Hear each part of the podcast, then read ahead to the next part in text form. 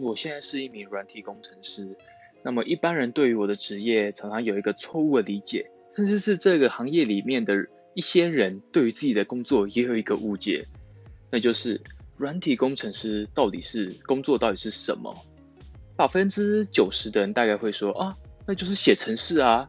嗯，这个答案可大概只有一半对，甚至可能一半都不到。其实软体工程师真正的工作应该是解决问题。这两个有什么差呢？这样讲好了，软体这个行业的变化很快速，你有时候只会一个技术，只会打一种 code，那新技术出来，你可能就被淘汰。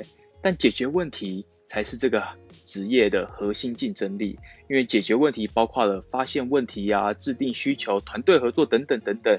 那写程式只是这个过程中的一个产物而已。